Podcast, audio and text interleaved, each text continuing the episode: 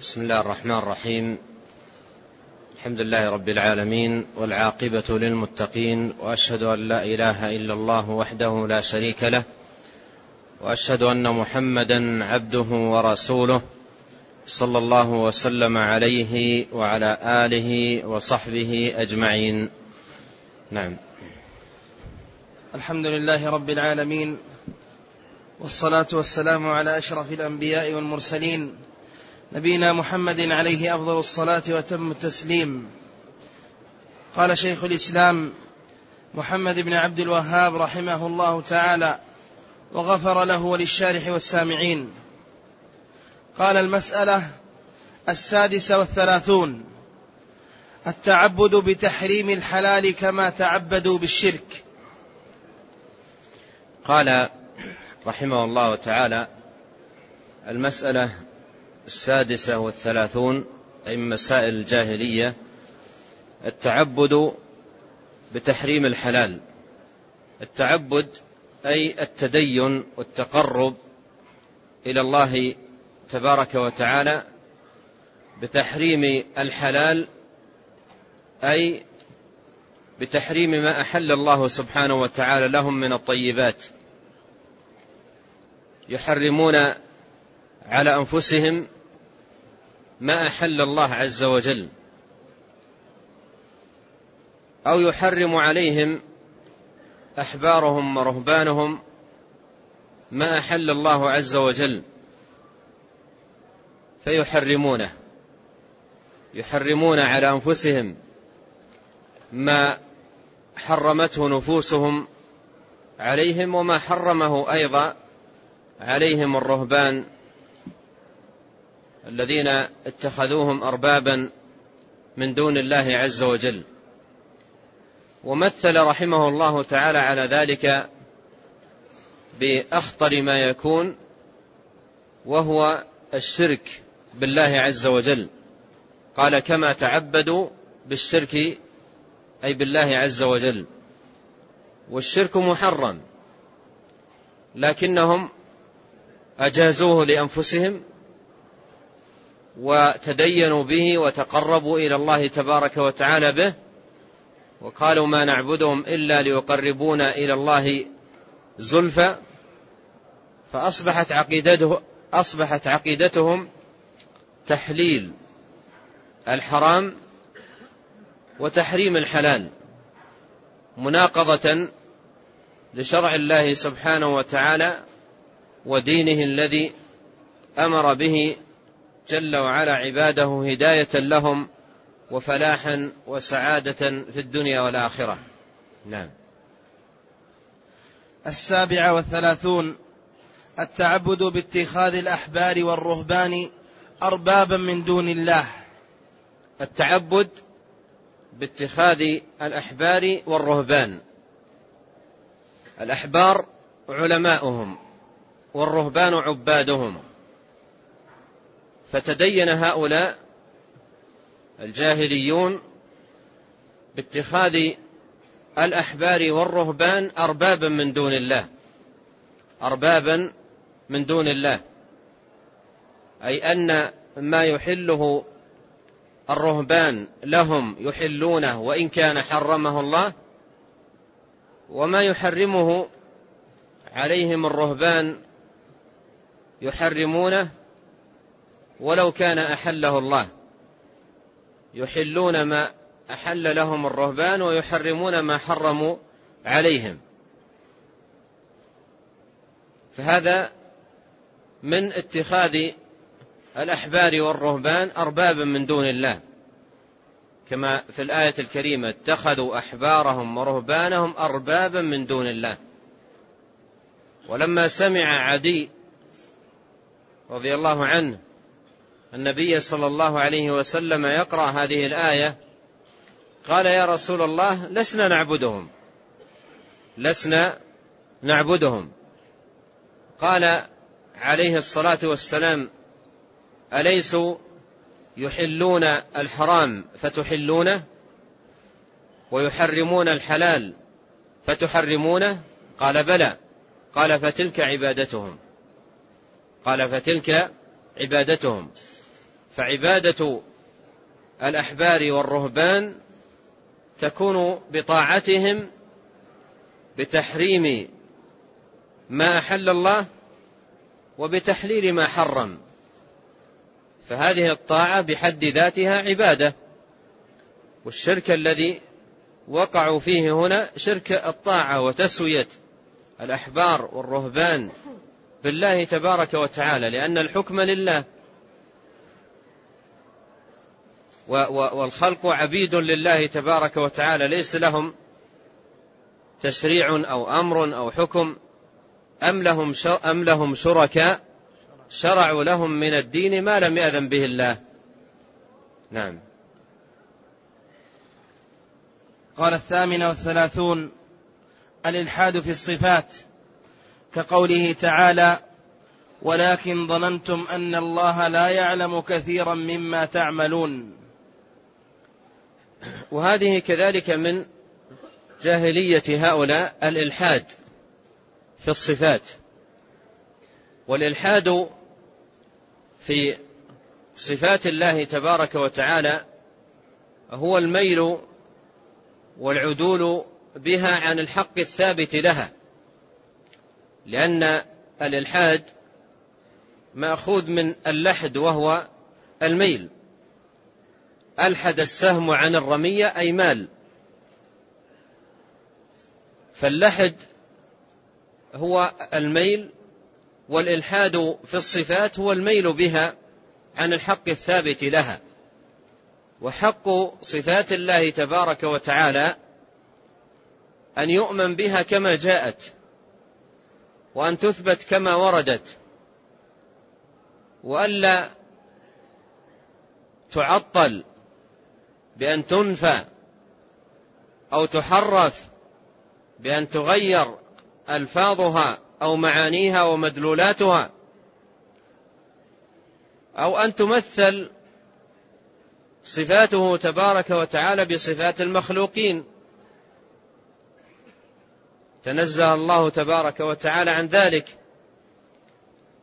أو أن تكيف بأن يحاول بعقله القاصر وفكره الضعيف أن يعرف كيفيتها فكل ذلكم من الميل والعدول بها عن الحق الثابت لها فهو إلحاد فهو إلحاد في صفات الله تبارك وتعالى. ولهذا الإلحاد ليس نوعا واحدا ولا مسلكا واحدا وإنما هو أنواع ومسالك يجمعها وصف الإلحاد وتتفرق الطرائق طرائق الملحدين في صفات الله تبارك وتعالى. فأهل الجاهلية كان من أنواع جاهليته جاهليتهم إلحادهم في صفات الله تبارك وتعالى. وذلك بالإنكار لها أو لشيء منها كما مثل لذلك المصنف رحمه الله تعالى بقوله ولكن ظننتم أن الله لا يعلم كثيرا مما تعملون هذا إلحاد في صفات الله هذا إلحاد في صفات الله تبارك وتعالى.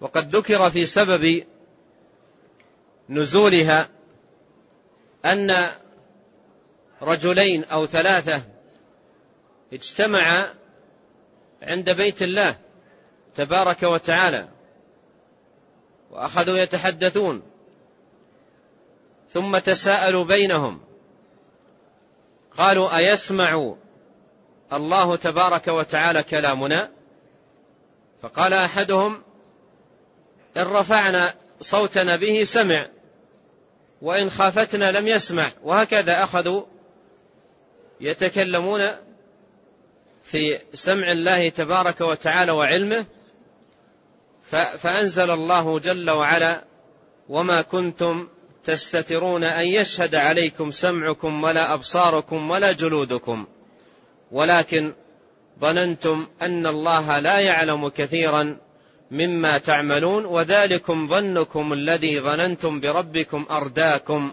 فأصبحتم من الخاسرين.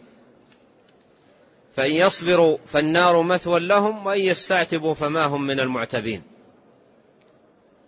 فذكر تبارك وتعالى هذا الإلحاد الذي وقعوا فيه بظنهم أي اعتقادهم أن الله سبحانه وتعالى لا يعلم كثيرا مما يعملون.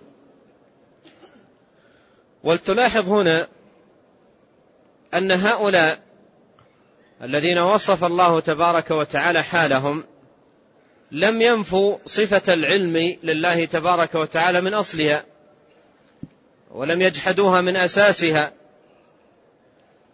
وإنما نفوا علمه بكثير من أعمالهم. نفوا علمه بكثير من أعمالهم.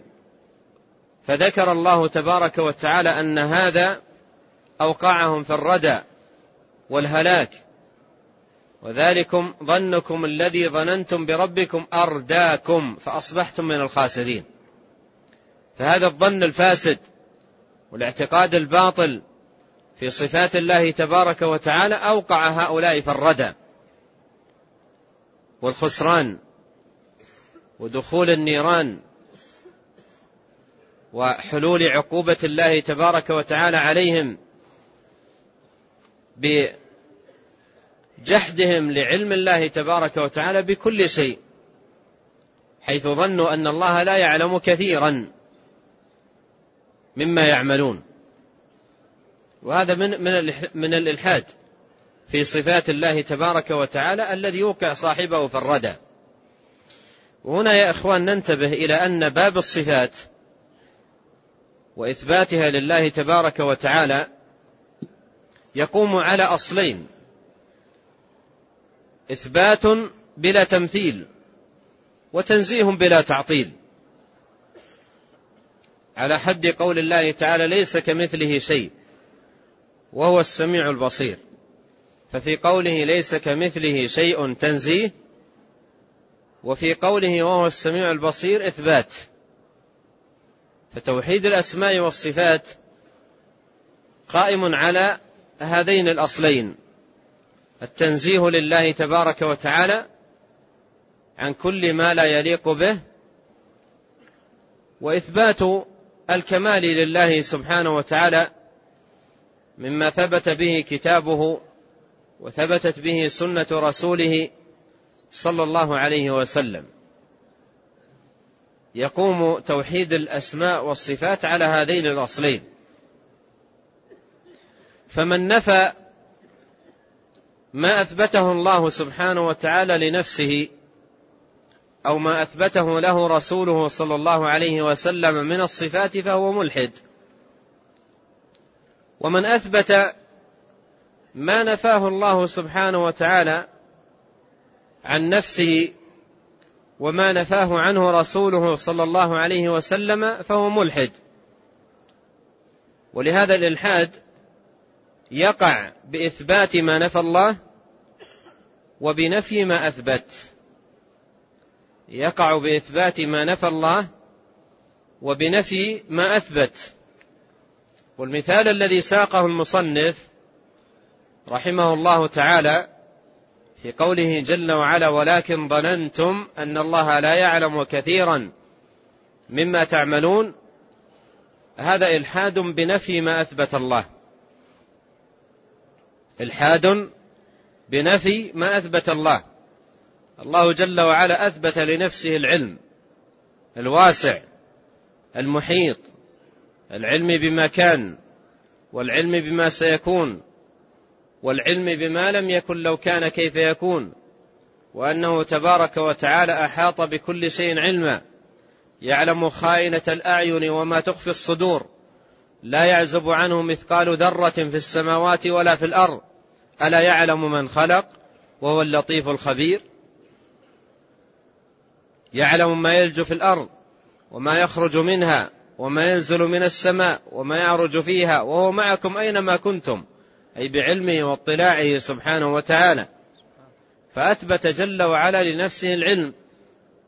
الواسع العلم المحيط العلم بكل شيء. فمن نفى هذا الذي أثبته الله سبحانه وتعالى لنفسه فهو ملحد. كما صنع هؤلاء بقولهم أو بظنهم أن الله لا يعلم كثيرا مما يعملون.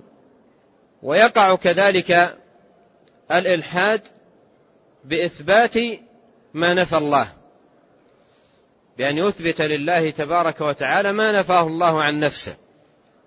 ومثال هذا النوع في قوله تبارك وتعالى وقالوا اتخذ الرحمن ولدا. وقالوا اتخذ الرحمن ولدا. قال لقد جئتم شيئا إدا تكاد السماوات يتفطرن منه وتنشق الأرض. وتخر الجبال هدا أن دعوا للرحمن ولدا. فقولهم اتخذ الرحمن ولدا هذا إلحاد. إلحاد بإثبات ما نفى الله. والمثال السابق إلحاد بنفي ما أثبت الله. فمن أثبت ما نفى الله فهو ملحد ومن نفى ما أثبته الله تبارك وتعالى فهو ملحد. وكل من الإلحادين سواء بإثبات ما نفى الله أو بنفي ما أثبت يوقع صاحبه في أشد الهلكة وأعظم الخسران. ولهذا في النوع الأول قال أرداكم فأصبحتم من الخاسرين. وفي الثاني قال لقد جئتم شيئا إدا. تكاد السماوات يتفطرن منه. وتنشق الأرض وتخر الجبال هدا. فهذا أمر أخطر ما يكون وأشنع ما يكون ويترتب عليه من الأضرار والنكال والعقوبات ما لا حد له ولا عد. فالإلحاد في صفات الله تبارك وتعالى جاهلية جهلا وضلالة عمياء وحمى الله سبحانه وتعالى أمة الإسلام منها ببعثة محمد عليه الصلاة والسلام حيث بين عليه الصلاة والسلام للأمة واجبها نحو أسماء الله تبارك وتعالى وصفاته وأنها تثبت لله ويؤمن بها وتقر ويعظم الرب جل وعلا ويقدر جل وعلا حق قدره ويبتعد عن مسالك الضالين وطرائق أهل الجاهلية. نعم. التاسع والثلاثون الإلحاد في الأسماء كقوله وهم يكفرون بالرحمن. الإلحاد في الأسماء أي أسماء الله تبارك وتعالى الحسنى. قال الله تعالى ولله الأسماء الحسنى فادعوه بها وذروا الذين يلحدون في أسمائه سيجزون ما كانوا يعملون وفي هذا تهديد ووعيد من الله تبارك وتعالى للملحدين في أسمائه توعدهم تبارك وتعالى وتهددهم على إلحادهم في أسمائه سبحانه أولا بقوله جل وعلا وذروا الذين يلحدون في أسمائه أي تجنبوا طريقتهم واحذروا مسلكهم. والأمر الثاني بما ختمت به الآية وهو قوله جل وعلا سيجزون بما كانوا يعملون أي سيعاقبون. ولم يذكر نوع العقوبة التي يحل يحلها بهم لفظاعتها وشدتها وعظم النكال الذي أعده الله سبحانه وتعالى للملحدين في أسمائه. قال ولله الأسماء الحسنى فادعوه بها أي آمنوا بها وأثبتوها له جل وعلا وتقربوا إلى الله سبحانه وتعالى بالإيمان بها والتوسل إليه تبارك وتعالى بالإيمان بها ومناجاته بذلك مقرين له جل وعلا بأسمائه الحسنى الثابتة في كتابه وسنة نبيه صلى الله عليه وسلم. وهذا وهذا الإيمان بأسماء الله والإقرار يؤدي بالمؤمن إلى الجنة والفوز بثواب الله. كما صح بذلك الحديث عن رسول الله صلى الله عليه وسلم حيث قال إن لله تسعة وتسعين اسما مئة إلا واحد من أحصاها دخل الجنة من أحصاها أي حفظها وفهم معانيها وعمل بما تقتضيه من الإخلاص وحسن الرجاء والصدق مع الله وتمام التوكل على الله وتتميم العبادة وتحقيق العبودية لله تبارك وتعالى. فالإيمان بأسماء الله تبارك وتعالى الحسنى يفضي بالعبد إلى كل خير ورفعة في الدنيا والآخرة. أما الإلحاد في أسمائه سواء بنفيها أو بأن يثبت لله تبارك وتعالى من الأسماء ما لا يليق به جل وعلا أو بأن تحرف معانيها ومدلولاتها أو بأن يقاس تبارك وتعالى بخلقه ويمثل بهم أو غير ذلك فهذا كله إلحاد في أسماء الله وخروج بها عن الحق الثابت لها وهو من صنائع ومسالك أهل الجاهلية التي جاء الإسلام بإبطالها.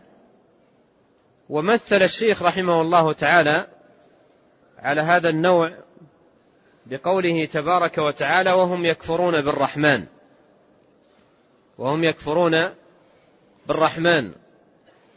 وذلك أن المشركين لما أراد النبي صلى الله عليه وسلم أن يصالحهم في صلح الحديبية اتفقوا على أن يكتبوا كتابا فيه ما تم بينهم من صلح. وجاء النبي صلى الله عليه وسلم بكاتبه فقال اكتب بسم الله الرحمن الرحيم. قال سهيل بن عمرو ما ما ندري الرحمن ما هو. لا نعرف إلا رحمن اليمانة أو اليمامة. فرفضوا أن يكتب الاسم الرحمن. اسم الله تبارك وتعالى الرحمن في ورقة الصلح. وقالوا الرحمن ما ندري ما هو. فجحدوا هذا الاسم. وكما نبه العلماء الجحد هنا ليس مبنيا على عدم معرفة القوم بأن الله تبارك وتعالى رحمن وإنما هو نوع معاندة نوع معاندة ومكابرة وتكبر على الحق وعلى ما جاء به رسول الله صلى الله عليه وسلم وإلا هم على معرفة على معرفة بذلك. ويأتي ذكر هذا الاسم في في أشعارهم. يأتي كثيرا ذكر هذا الاسم في أشعارهم. فالرحمن جحدوه هنا عنادا وتكبرا. وجحدوا بها واستيقنتها أنفسهم. وإلا الاسم معروف. ولهذا قال ابن جرير الطبري رحمه الله تعالى في كتابه التفسير وقد زعم بعض أهل الغبا أن العرب لا, لا, لا تعرف اسم الله الرحمن. ثم بين ما يكذب هذه الدعوة. الاسم معروف عندهم ولكنهم جحدوا على وجه المعاندة. فسمى الله تبارك وتعالى جحدهم لهذا الاسم على وجه المعاندة والمكابرة كفرا. قال وهم يكفرون بالرحمن. وإذا كان جحد اسم واحد لله تبارك وتعالى سواء للمعاندة والمكابرة أو لأي سبب آخر سماه الله تبارك وتعالى كفرا فكيف بمن يجحد أكثر أسماء الله جل وعلا وأكثر صفاته؟ ويعاند في ذلك ويكابر ويقدم هواه ومنطقه ورأيه وفكره على كلام الله وكلام رسوله صلى الله عليه وسلم. قال وهم يكفرون بالرحمن فسمى تبارك وتعالى هذا الجحود كفرا بالله تبارك وتعالى. نعم. قال رحمه الله تعالى الأربعون التعطيل كقول آل فرعون. قال الأربعون التعطيل. والتعطيل هو النفي والجحد لما أثبت الله سبحانه وتعالى فمدلول هذه الكلمة لغة التعطيل هو النفي. قول الله عز وجل وبئر معطلة أي خالية متروكة. فالتعطيل هو النفي. يقال جيد معطلة من الحلي أي خالية. تعطيل الأسماء والصفات نفيها وعدم إثباتها لله تبارك وتعالى.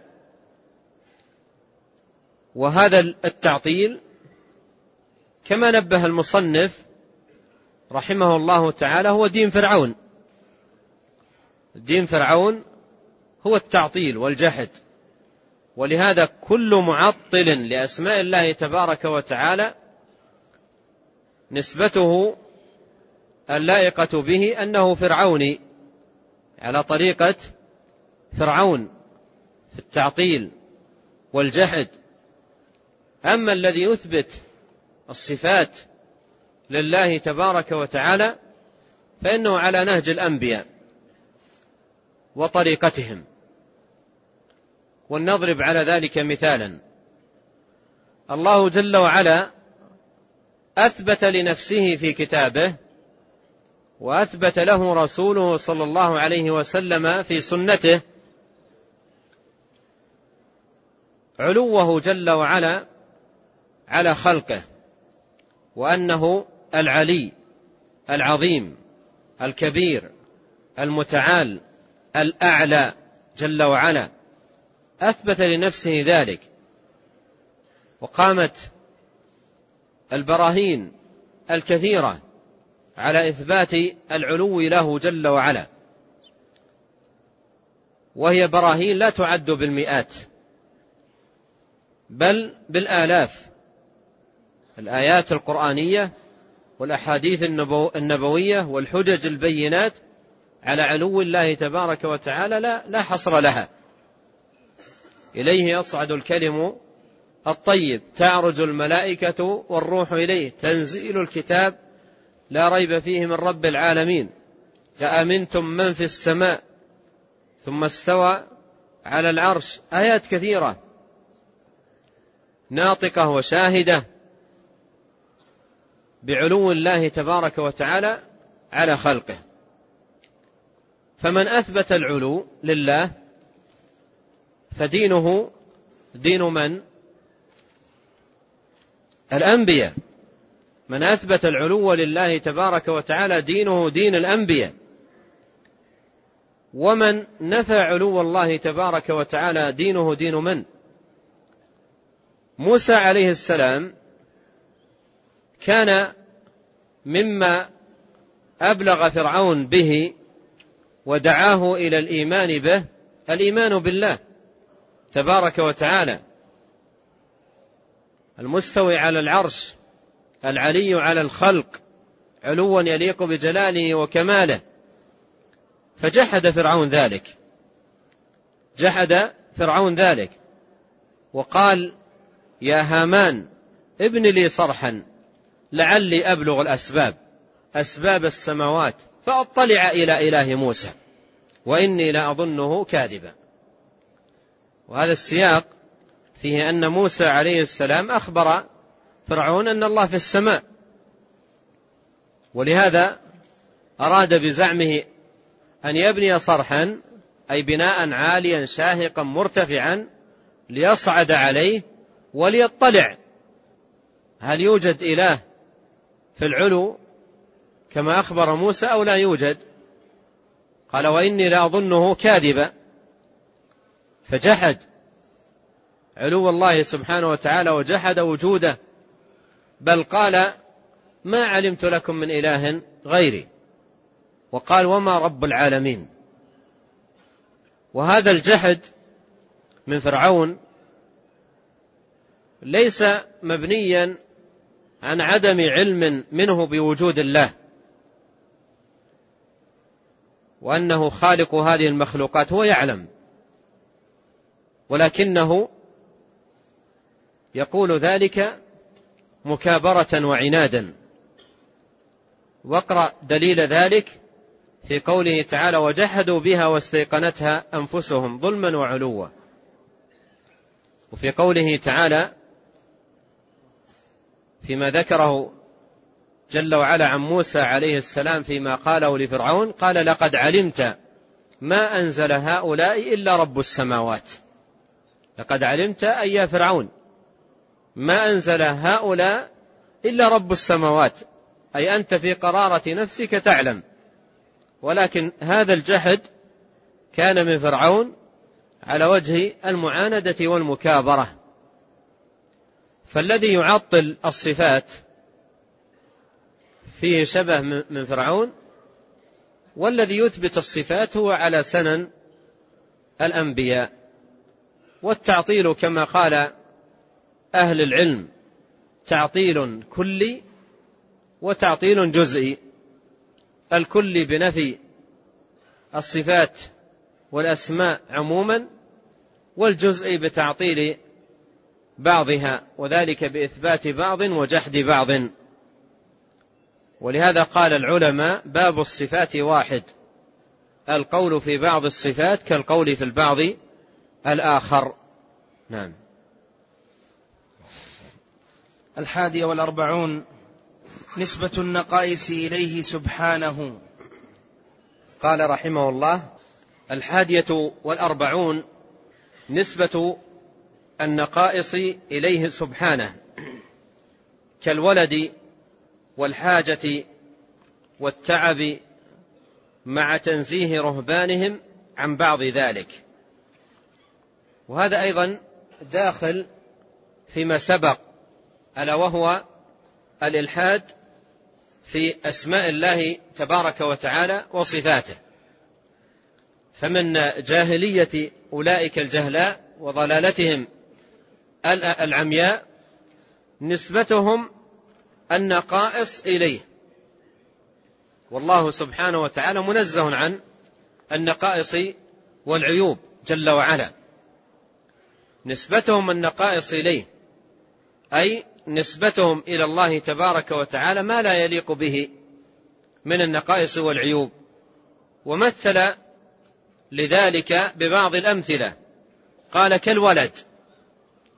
كالولد أي كنسبة آه، الولد إلى الله سبحانه وتعالى. وقالوا اتخذ الرحمن ولدا. قالوا عزير ابن الله. قالوا الملائكة بنات الله. فهذا من الإلحاد. من الإلحاد في أسماء الله تبارك وتعالى وصفاته. نسبة النقص إليه كالولد وكالحاجة. أي حاجته تبارك وتعالى إلى إلى إلى, إلى خلقه. وكالتعب. ولهذا قال عز وجل في سورة قاف ولقد خلقنا السماوات والأرض وما بينهما في ستة أيام وما مسنا من لغوب. أي وما مسنا من تعب.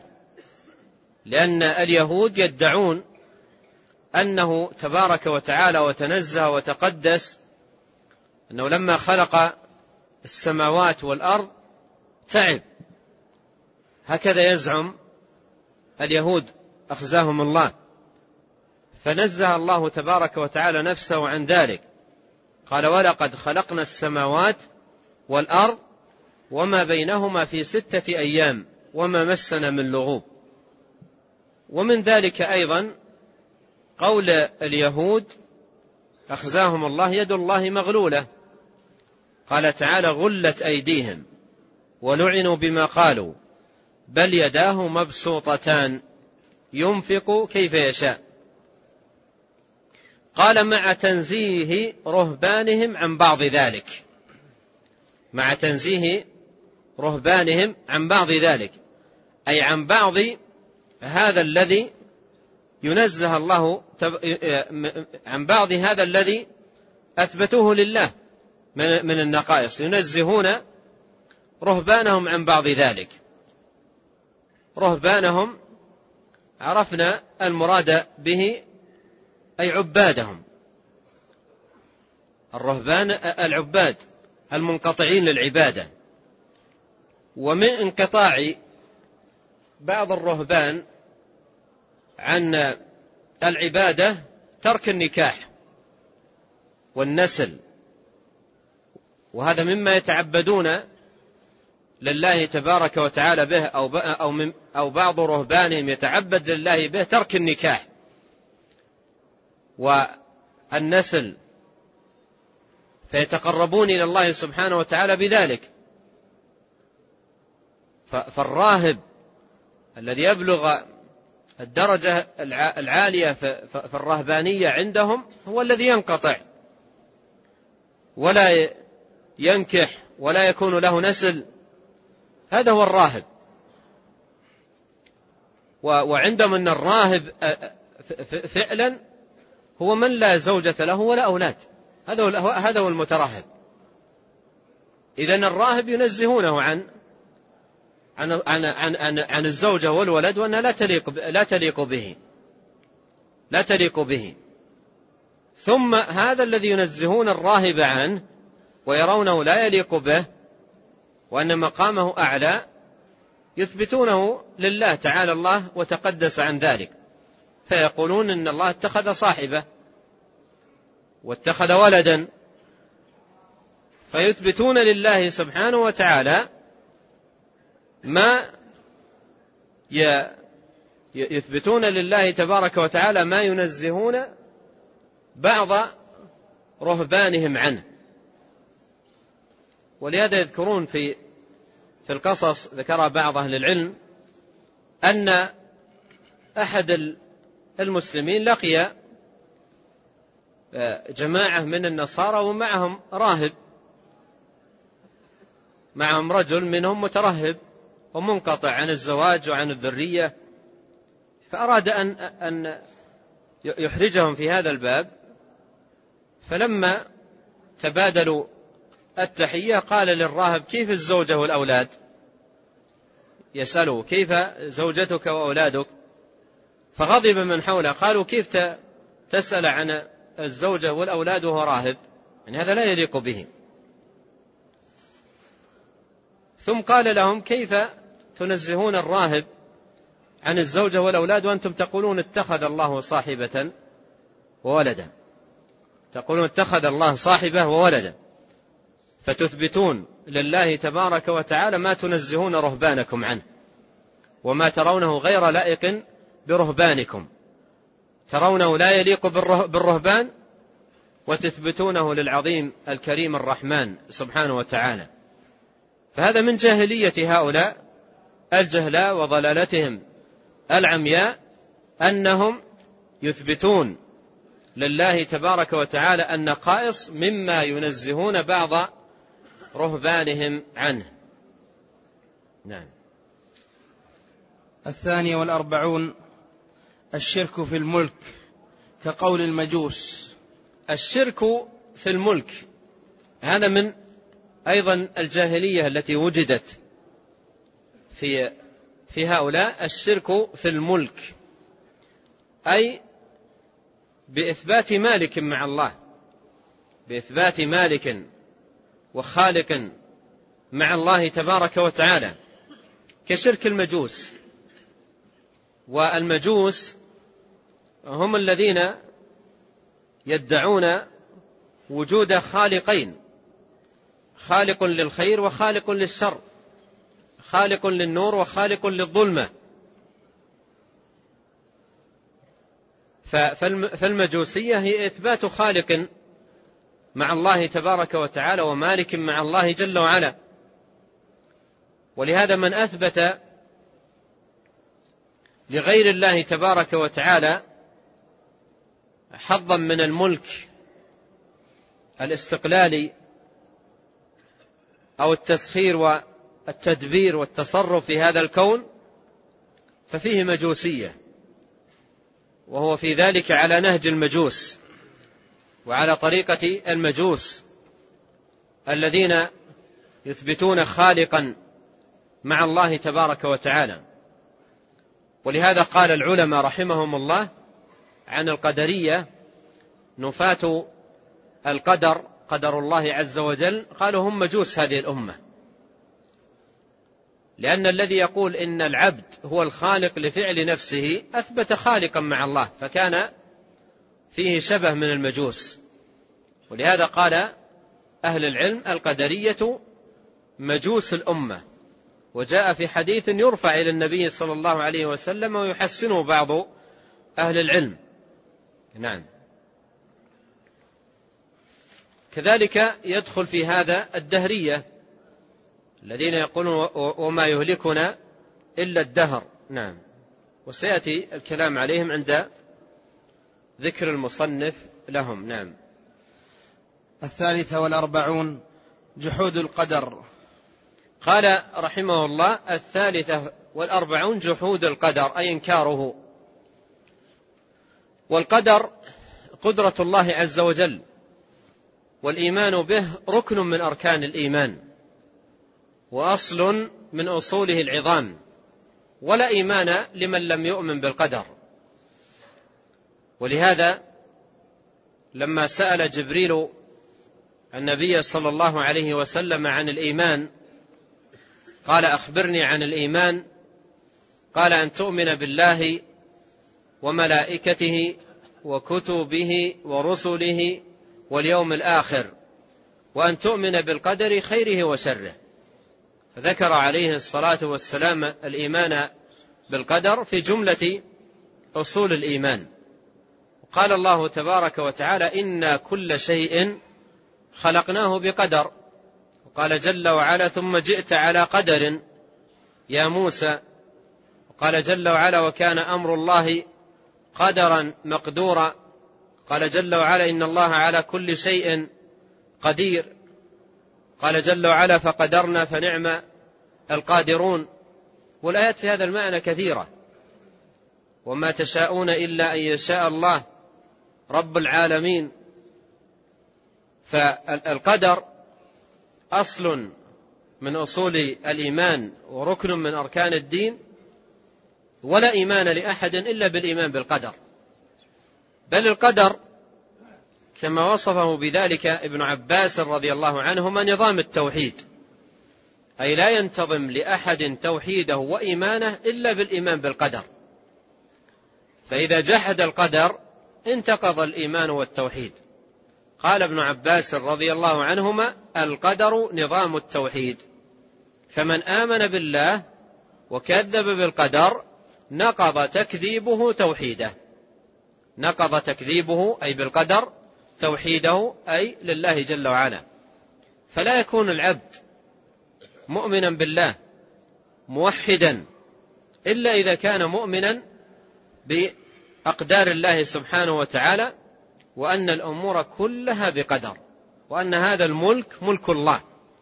لا يمكن أن يكون فيه شيء أو أن يقع فيه شيء إلا بإذنه جل وعلا وبعلمه ثم إن الإيمان بالقدر لا يصح إلا بالإيمان بمراتبه الأربعة التي جاءت مبينة في كتاب الله وسنة رسوله صلى الله عليه وسلم وهي أولا العلم وهي أولا الإيمان بعلم الله سبحانه وتعالى بما كان وما سيكون وما لم يكن لو كان كيف يكون. وأنه جل وعلا أحاط بكل شيء علما وأحصى كل شيء عددا. والمرتبة الثانية الإيمان بأن الله كتب مقادير الخلائق في اللوح المحفوظ قبل خلقه السماوات والأرض بخمسين ألف سنة كما جاء في الحديث الصحيح عن النبي صلى الله عليه وسلم أنه قال إن الله كتب مقادير الخلائق قبل أن يخلق السماوات والأرض بخمسين ألف سنة. والمرتبة الثالثة الإيمان بالمشيئة النافذة والقدرة الشاملة. وأن ما شاء الله كان وما لم يشأ لم يكن. وما تشاءون إلا أن يشاء الله رب العالمين. والمرتبة الرابعة الإيمان بخلق الله عز وجل للأشياء. وأنه تبارك وتعالى خالق كل شيء وأنه جل وعلا رب العالمين هو خالقهم ومالكهم والمتصرف فيهم لا شريك له في شيء من ذلك. فهذه مراتب القدر ولا يكون مؤمنا بالقدر من لا يؤمن بهذه المراتب.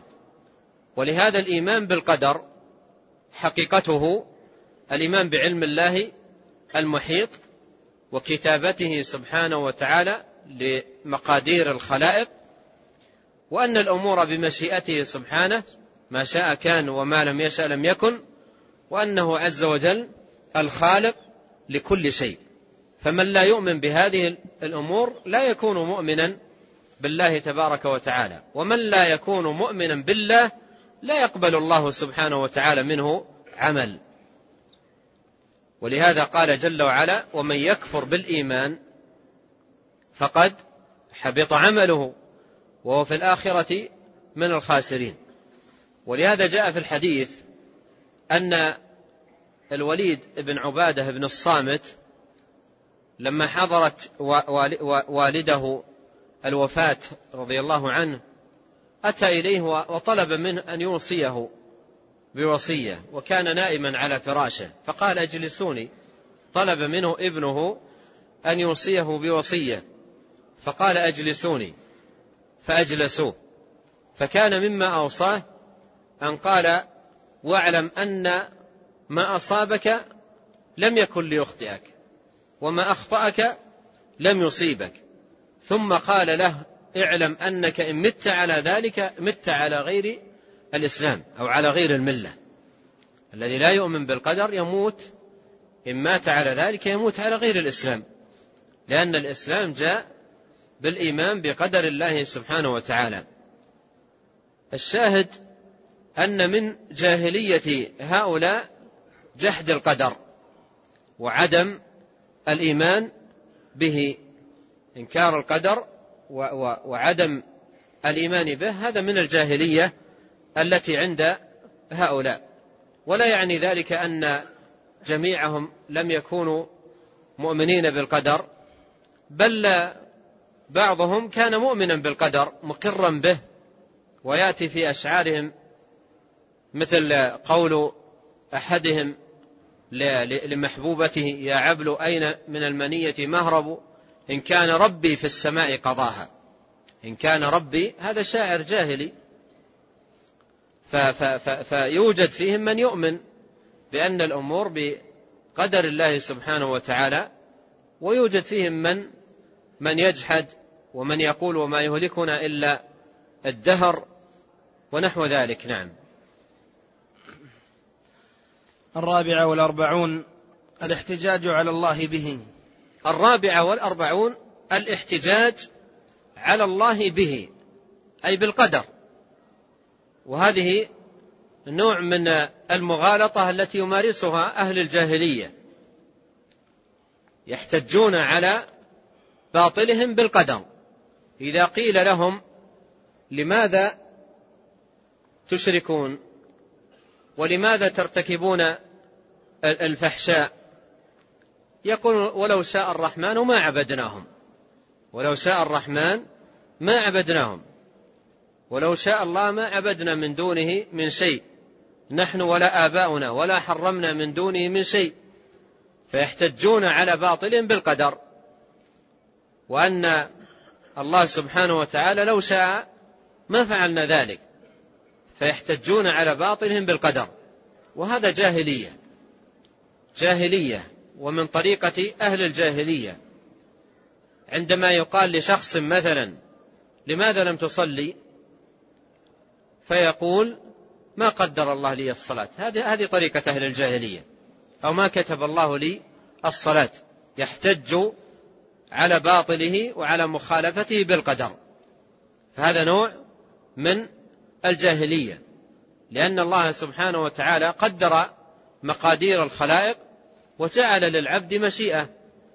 يختار آه، آه، طريق الخير إن شاء ويختار طريق الشر إن شاء وهديناه النجدين. ولهذا قال عليه الصلاة والسلام اعملوا فكل ميسر لما خلق له. يقال اعمل لمن عنده مشيئة. ولهذا قال سبحانه لمن شاء منكم أن يستقيم. وما تشاءون إلا أن يشاء الله رب العالمين. فالإنسان عنده مشيئة. يختار بها طريق الخير ويختار بها طريق الشر. فكون الإنسان يحتج على باطله أو على مخالفته أو على تركه لطاعة الله سبحانه وتعالى بالقدر هذا من الجاهلية. بينما الواجب على العبد في هذا المقام أن يجاهد أن يجاهد نفسه على فعل الصالحات والقيام بالطاعات ويطلب من الله العون والثبات والسداد. أما أن يجلس معطلا نفسه عن الخير مبتعدا عن مسالك الخير. ثم يقول الله ما كتب لي ذلك؟ هل جاهدت نفسك على الخير وهل رجوت الله وسألته وطلبت منه وألححت عليه ورجوته فحرمك؟ أم أنك حرمت نفسك بإعراضك وصدودك وتركك لطاعة ربك تبارك وتعالى؟ الشاهد أن هذه جاهلية كان عليها المشركون ووجد في الأمة من صار عنده وجه شبه للمشركين بذلك.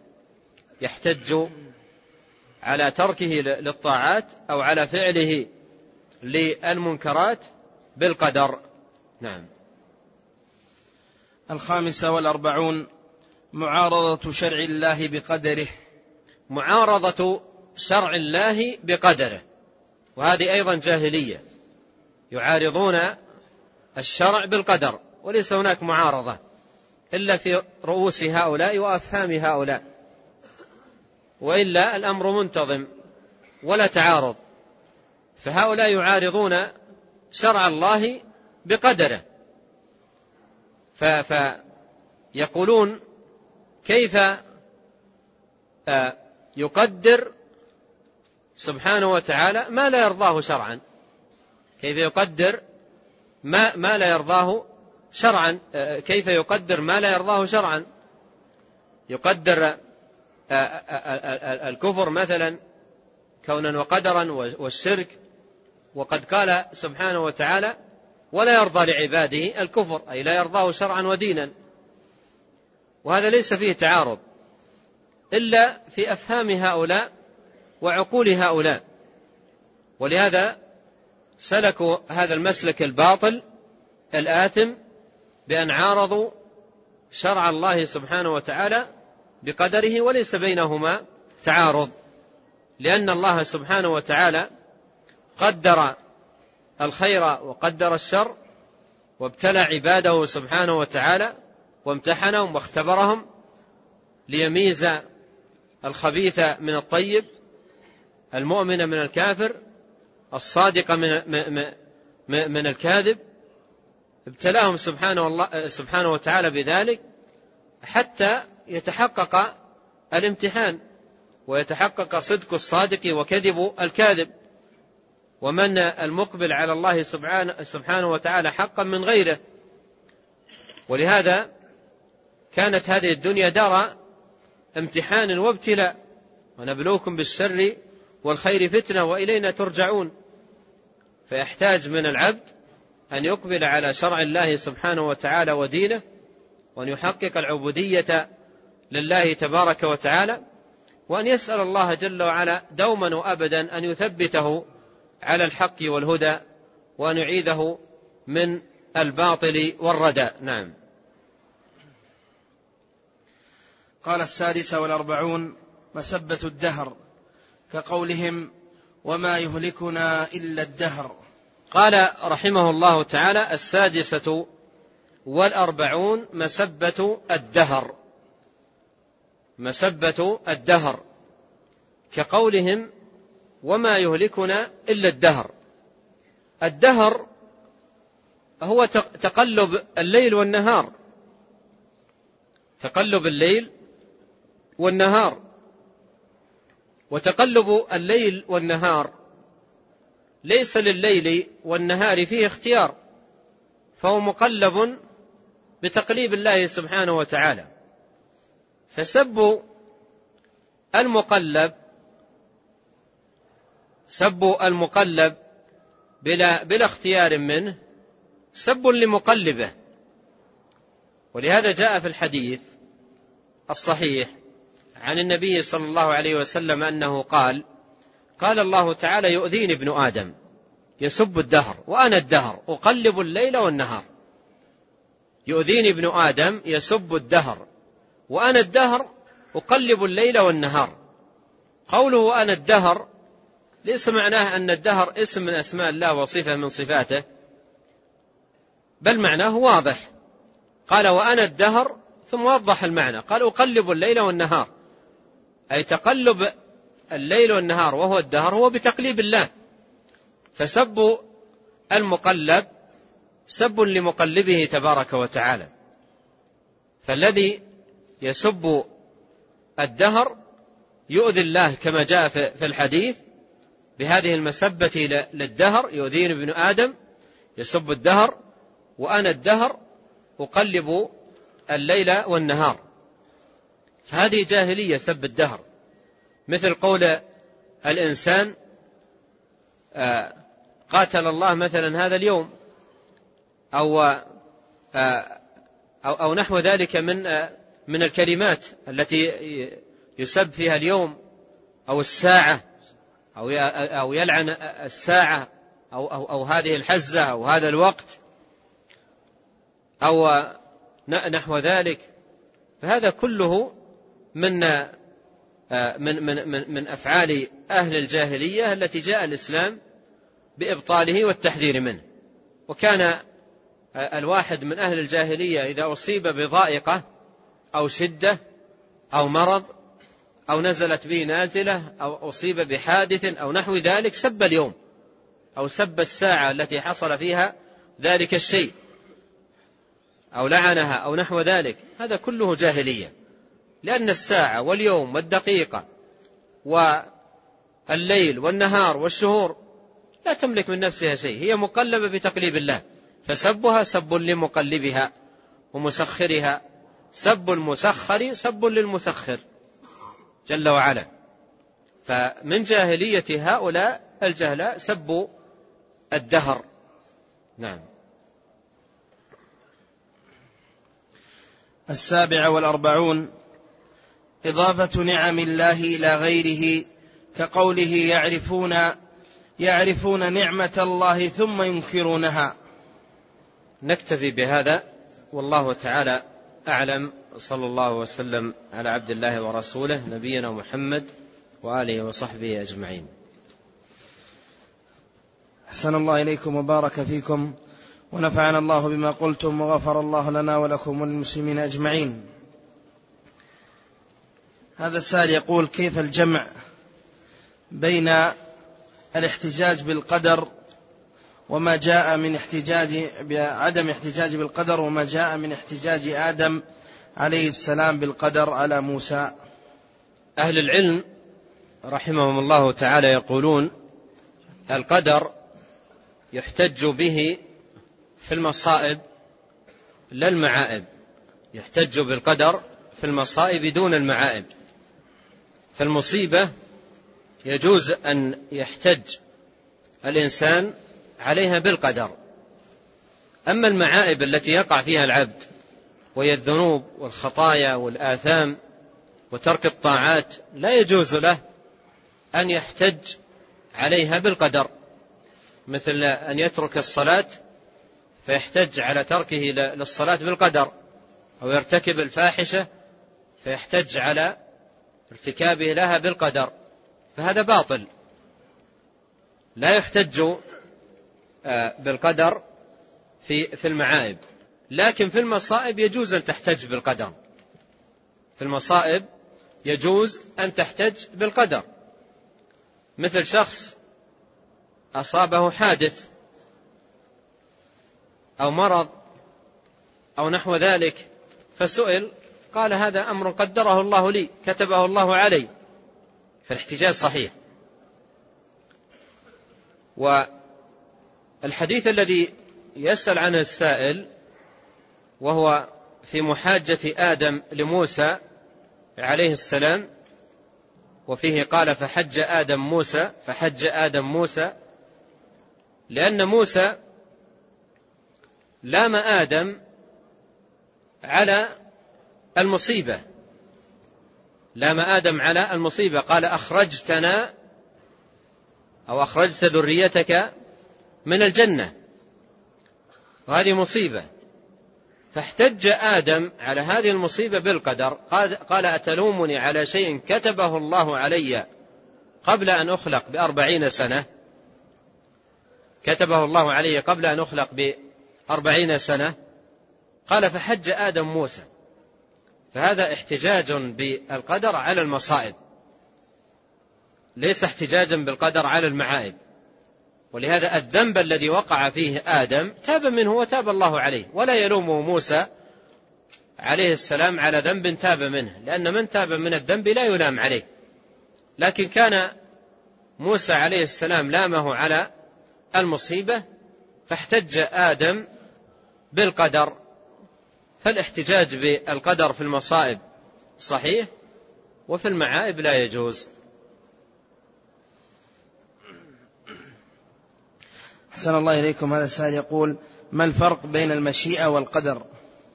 المشيئة والقدر أو القدرة القدر قدرة الله عز وجل.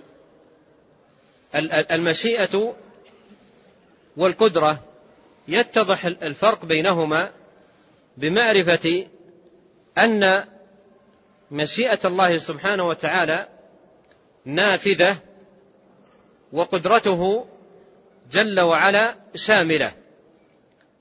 ويتضح لك الفرق بشكل دقيق بضرب مثال على ذلك.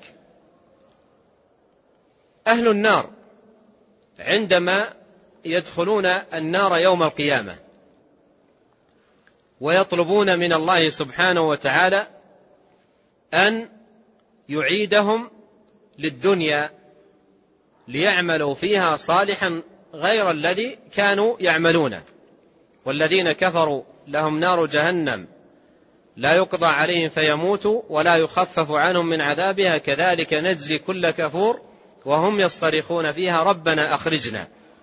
نعمل صالحا غير الذي كنا نعمل. هنا في, في ذلك اليوم يوم القيامة نفذت مشيئة الله أن يدخل هؤلاء النار وأن يبقوا فيها أبد الآبدين. يأتي السؤال هنا أليس الله سبحانه وتعالى قادر على أن أن يعيدهم للدنيا ليعملوا صالحا غير الذي كانوا يعملونه؟ الجواب ماذا؟ نعم إن الله على كل شيء قدير. ولهذا هنا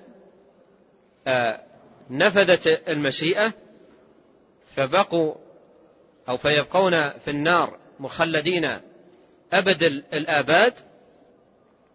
و وأما القدرة فالله سبحانه وتعالى على كل شيء قدير. فالله جل وعلا على كل شيء قدير. قدير على ما يشاءه سبحانه وعلى ما, ما لا يشاءه على ما هو متضح بالمثال المضروب سابقا. نعم. يعني على هذا يا شيخ لا يقال والله على ما يشاء قدير. والله على ما يشاء قدير. الأولى أن يقال إن الله على كل شيء قدير. إن الله على كل شيء قدير. وإذا قال القائل إن الله على ما يشاء قدير ولم يقصد حصر قدرة الله عز وجل في مشيئته فلا إشكال في ذلك. ولهذا بعض أهل العلم نهوا عن أن يقال إن الله على ما يشاء قدير. لكن هذه اللفظة جاءت في بعض الأحاديث فإذا أطلقت هذه اللفظة ولم يقصد بها حصر مشيئة الله سبحانه وتعالى ولم يقصد بها حصر قدرة الله عز وجل في فيما يشاءه فلا إشكال. حسن الله إليكم. هذا السائل يقول ما معنى يؤذيني ابن آدم؟ هناك فرق بين يؤذيني وبين بلوغ المضرة أو حصول الضرر. ولهذا في حديث أبي ذر في صحيح مسلم يقول الله تعالى يا عبادي إنكم لن تبلغوا ضري فتضروني ولن تبلغوا نفعي فتنفعوني. فهو سبحانه وتعالى لا تضره معصية العاصين ولا كفر الكافرين ولا شتم الشاتمين كما أنه سبحانه لا تنفعه طاعة الطائعين وعبادة العابدين ودعاء الداعين. ولكن قوله يؤذيني أي بتكلم الإنسان بهذا الكلام القبيح الكلام المؤذي. أما الله سبحانه وتعالى لا يبلغ العباد ضره ولا يبلغون أيضا نفعه. نعم. أحسن الله إليكم. هذا السائل يقول كيف يجعل الشخص حياته كلها توحيد لله تعالى وكيف يستشعر مقام التوحيد في عباداته لله؟ هذا السؤال له جواب مطول وله جواب مختصر. ولعل نكتفي بالمختصر ونختم به. وهو الجواب وهو قول النبي صلى الله عليه وسلم احرص على ما ينفعك واستعن بالله. فهذه خلاصة وافية وكلمة شافية. نسأل الله عز وجل لنا أجمعين التوفيق لرضاه والعون على طاعته والهداية إلى سواء السبيل وألا يكلنا إلى أنفسنا طرفة عين. وصلى الله وسلم على عبده ورسوله نبينا محمد وآله وصحبه أجمعين.